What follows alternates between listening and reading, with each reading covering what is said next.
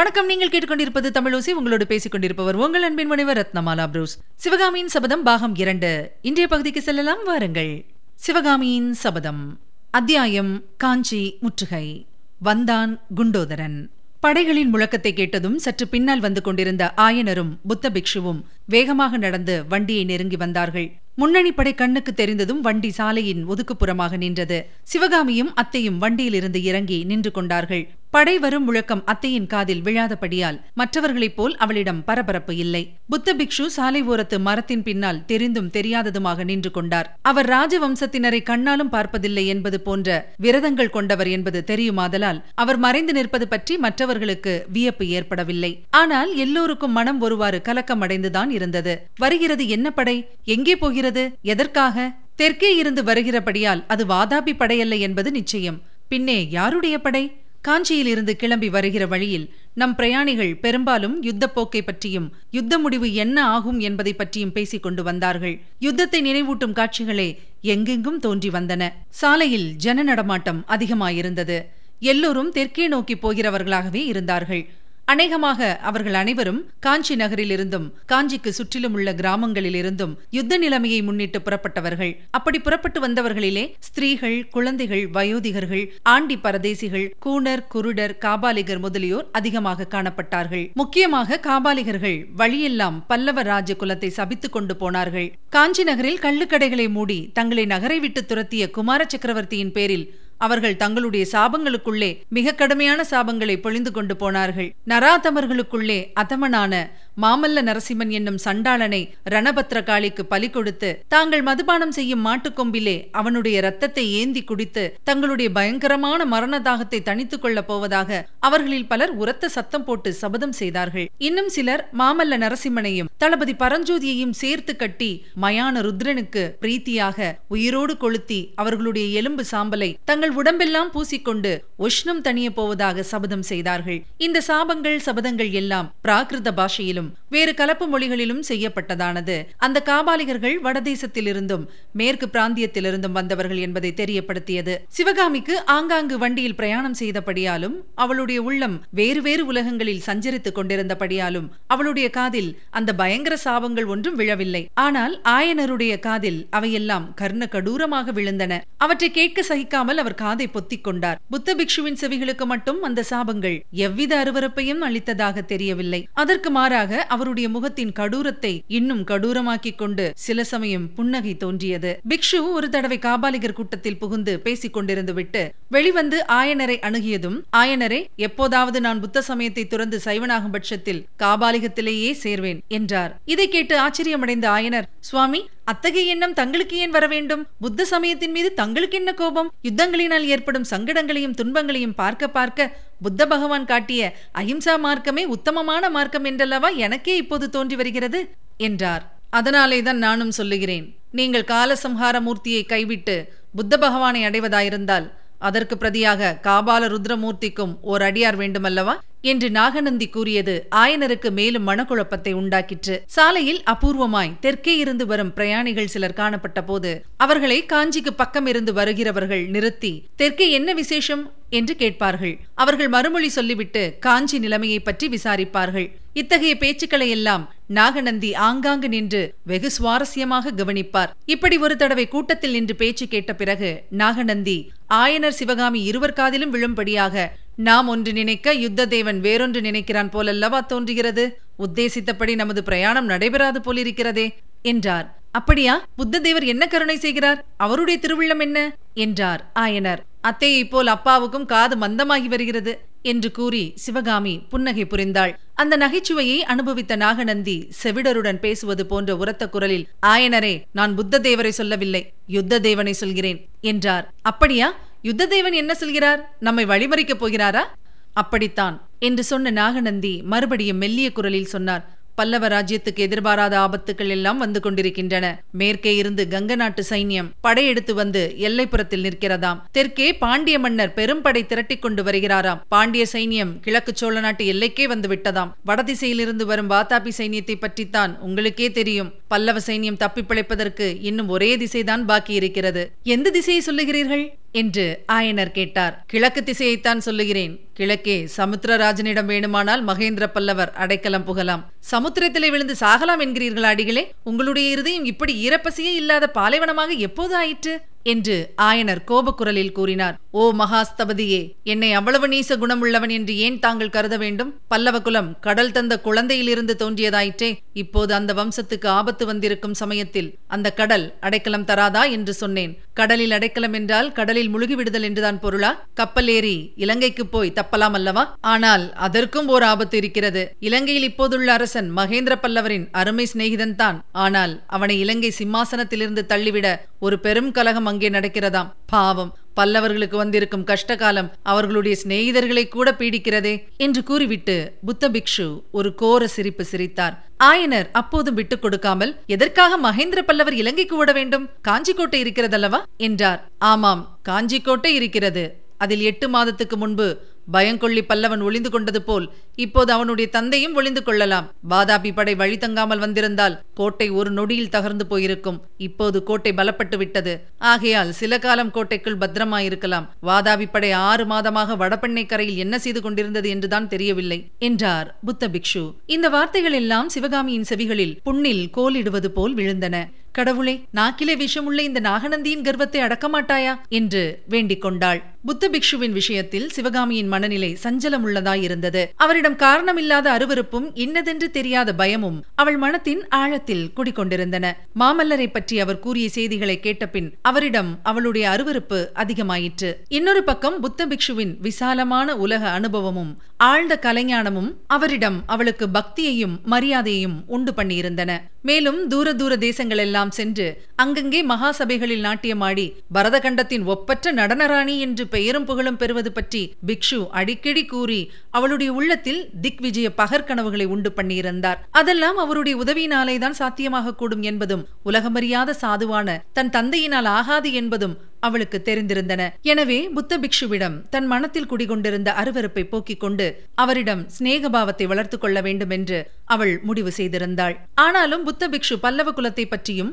மாமல்லரை பற்றியும் அடிக்கடி கூறிய வசைமொழிகள் அவளுடைய சிநேக முயற்சிக்கு குறுக்கே நின்று அருவருப்பை வளர்த்து வந்தன. வாதாபி படை வடபெண்ணை கரையில் ஆறு மாதமாக இருந்தது பற்றி புத்த பிக்ஷு குறிப்பிட்டதும் சிவகாமி ஆத்திரமான குரலில் சுவாமி வடபெண்ணைக்கு போய் வாதாபி படைகளை நீங்களே கையை பிடித்து அழைத்துக் கொண்டு வந்து விடுவீர்கள் போலிருக்கிறதே. பல்லவ குலத்தின் மேல் உங்களுக்கு என்ன அவ்வளவு கோபம்? என்று கேட்டாள். பிக்ஷு சாந்தமான குரலில் பல்லவ குலத்தின் மேல் எனக்கு என்னத்திற்கம்மா கோபம்? அவர்களுடைய கையாலாகத்தனத்தினால் இப்போது நாம் நினைத்து வந்தபடி பிரயாணம் செய்ய முடியாமல் இருக்கிறதே என்றுதான் வருத்தமாயிருக்கிறது. சிதம்பரத்துக்கு போய் அங்கிருந்து கீழைச்சோழ நாட்டு ஸ்தலங்களை தரிசனம் செய்து கொண்டு நாகப்பட்டினத்தில் நடக்கப் போகும் மகா புத்த சங்கத்துக்கு உங்களை அழைத்துப் போவதாக சொன்னேன் அல்லவா? இப்போது பாண்டிய சைன்யம் கீழைச்சோழ நாட்டில் படையெடுத்து வருவதாக தெரிகிறது.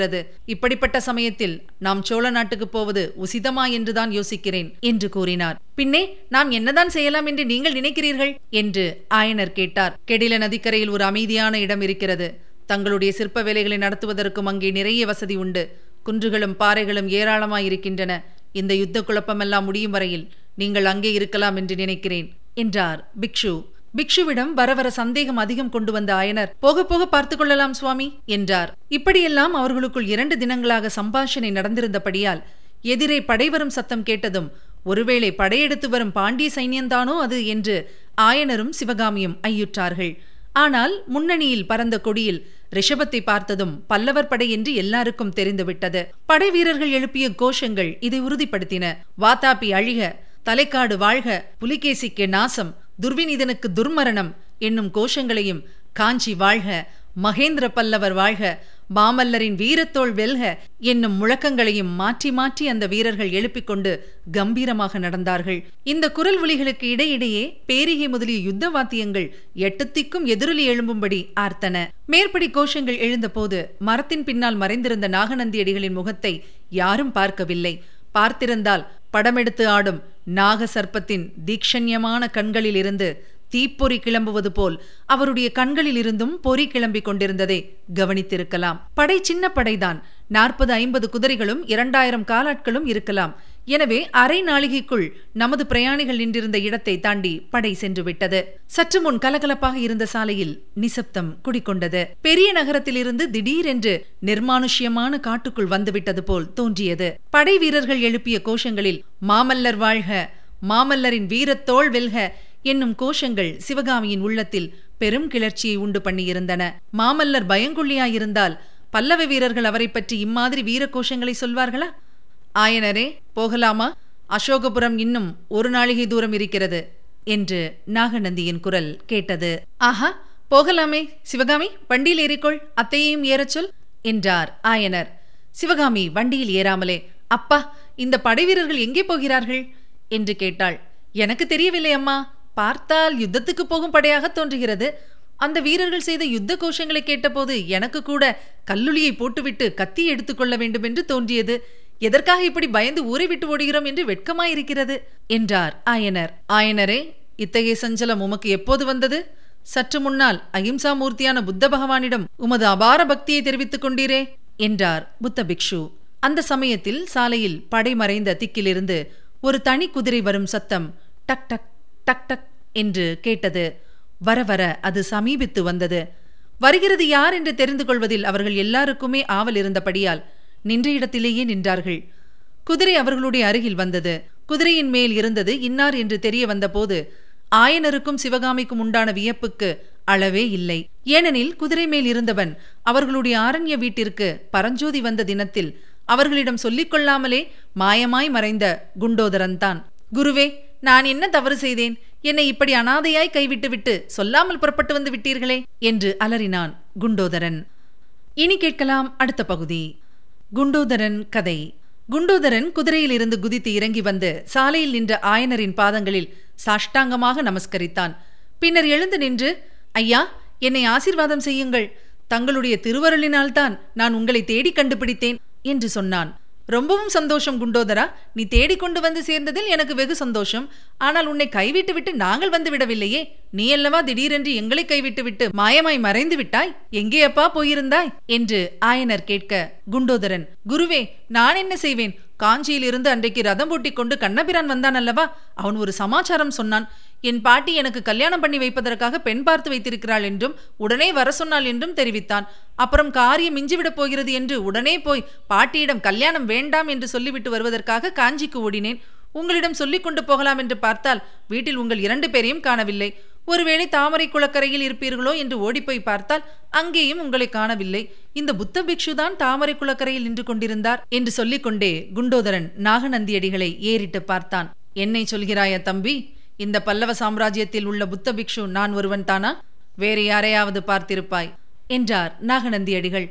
இல்லை சுவாமி இல்லை. தங்களைத்தான் பார்த்தேன். கையிலே ஏழெட்டு ஓலைச் சுருள்களை வைத்துக்கொண்டு ஒரு ஓலையை படித்துக் கொண்டிருந்தீர்கள். நாகப்பாம்பு சீறுவதைப் போல் சீறிக்கொண்டிருந்தீர்கள் சிவகாமியின் மனத்தில் அப்போது சுருக்கென்றது. மரப்பொந்திலே அவள் வைத்திருந்த மாமல்லரின் ஓலைகள் காணாமல் போனது அவளுக்கு நினைவு வந்தது. அப்போது நாகநந்தி என்னாப்பா உளறுகிறாய்? நானாவது தாமரை குளக்கரையில் நின்று ஓலை படிக்கவாவது? என்றார். ஆயனரும் வேறு யாராவது இருக்கும் குண்டோதரா? அப்புறம் உன் கதையை சொல் என்றார். இல்லை குருவே இவரையேதான் பார்த்தேன். இவருடைய முகத்தையும் இவர் சீர்வதையும் பார்த்ததும் எனக்கு என்ன தோன்றிட்டு தெரியுமா? ஆ அதை சொல்லக்கூடாது. சொன்னால் பிக்ஷுவுக்கு கோபம் வரும். கோபம் வந்து என்னை கடித்தாலும் கடித்து விடுவார் என்றான். நாகநந்தியின் கண்களில் தீப்பொறி பறந்தது. ஆயனரோ நிலைமை விரசமாய் போய்க் கொண்டிருப்பதை உணர்ந்து பாருங்கள் சுவாமி இப்பேற்பட்ட புத்திசாலி சிஷ்யனை வைத்துக்கொண்டு என்ன சிற்ப வேலையை செய்வது? அதனால்தான் எட்டு மாதமாக நான் ஒன்றும் செய்யவில்லை. போகட்டும் குண்டோதரா அப்புறம் உன் கதையை சொல்லு. உன் பாட்டி பேசி வைத்த பெண்ணின் கதி என்ன? என்றார். குருவே பாட்டியிடம் கண்டிப்பாய் சொல்லிவிட்டேன். பாட்டி பாட்டி நம்முடைய மகேந்திர சக்கரவர்த்தியின் குமாரர் மாமல்லர் எத்தனை எத்தனையோ ராஜாக்கள் பெண் கொடுப்பதாக வந்தும் இன்னும் கல்யாணம் பண்ணிக்கொள்ளாமல் பிரம்மச்சாரியா இருக்கிறார். என் குருநாதருடைய செல்வ புதல்வி சிவகாமிக்கு இன்னும் கல்யாணமாகவில்லை. அவர்கள் எல்லாம் அப்படி இருக்கும்போது எனக்கு மட்டும் கல்யாணம் என்னத்திற்கு பாட்டி? நீ வேணுமானால் கல்யாணம் பண்ணிக்கொள். நான் கிட்ட இருந்து நடத்துகிறேன் என்று சொன்னேன். குண்டோதரன் இவ்வாறு கூறியதும் எல்லோரும் கொல்லென்று சிரித்து விட்டார்கள் சிவகாமியின் அத்தையும் கூட சிரித்துவிட்டு என்னத்திற்காக சிரிக்கிறீர்கள்? என்று சிவகாமியை கேட்டாள். குண்டோதரனுக்கு கல்யாணமாம் என்றாள் சிவகாமி. ஆயனர் சரி தம்பி நாங்கள் இங்கே கிளம்பி வந்தது உனக்கு எப்படி தெரிந்தது? என்று கேட்டார். குண்டோதரன் சொல்கிறான். குருவே பாட்டியிடம் அவசரமாக சொல்லிவிட்டு ஓட்டம் ஓட்டமாய் நமது வீட்டுக்கு வந்து பார்த்தால் வீடு பூட்டி கிடந்தது. நம்முடைய குருநாதரே நம்மை கைவிட்டு விட்டார். இனிமேல் கடவுள்தான் நமக்கு துணை என்று தீர்மானித்து அப்படியே மரத்தடியில் படுத்து தூங்கி போய்விட்டேன். அப்போது பாருங்கள் கடவுளே பார்த்து அனுப்பியது போல் நமது குமார சக்கரவர்த்தியும் புதிய தளபதி பரஞ்சோதியாரும் அங்கே வந்து சேர்ந்தார்கள். யார் வந்தது? என்று ஆயனர் சிவகாமி இரண்டு பேரும் ஏக காலத்தில் கேட்டார்கள். மாமல்லரும் தளபதி பரஞ்சோதியாரும் வந்தார்கள். குதிரை மேல் வந்தார்கள். ஆஹா குதிரை என்றால் அதுவல்லவா குதிரை? அப்புறம்? என்றார் ஆயனர். அவர்களுக்கு பின்னால் இன்னும் பல குதிரை வீரர்கள் வந்தார்கள். கண்ணபிரான் ரதம் ஓட்டி கொண்டு வந்தான். சரி அப்புறம் என்ன நடந்தது? என்றார் ஆயனர். மாமல்லர் வந்தார் என்று கேட்டதும் சிவகாமிக்கு தலை சுற்றியது. தேகமெல்லாம் நடுங்கியது. என்னவெல்லாமோ கேட்க வேண்டுமென்று உள்ளம் துடித்தது. உதடுகளும் துடித்தன. எனினும் யார் வந்தது என்று கேட்டதற்கு பிறகு அவளுடைய வாயிலிருந்து வார்த்தை எதுவும் வரவில்லை. ஆனால் விஷயத்தை சொல்லாமல் குண்டோதரன் என்னவெல்லாமோ சொல்லிக் கொண்டிருந்ததில் அவளுக்கு கோபமாய் வந்தது. குண்டோதரன் சொல்கிறான் குருவே வீடு பூட்டி கிடந்ததை கண்டதும் எனக்கு எவ்வளவு கோபம் வந்ததோ அதைவிட மூன்று மடங்கு கோபம் நமது குமார சக்கரவர்த்திக்கு வந்துவிட்டது. மாமல்லர் குதிரையை திருப்பி விட்டு கொண்டு போன வேகத்தை பார்க்க வேண்டுமே. அடே அப்பா நமது குமார சக்கரவர்த்திக்கு இவ்வளவு மூக்குக்கு மேல் கோபம் வரும் என்பது எனக்கு தெரியவே தெரியாது. குமார சக்கரவர்த்தியின் குதிரை திரும்பியதும் மற்ற குதிரைகள் சடசடவென்று திரும்புவதற்கு பட்ட பாட்டை பார்க்க வேண்டுமே.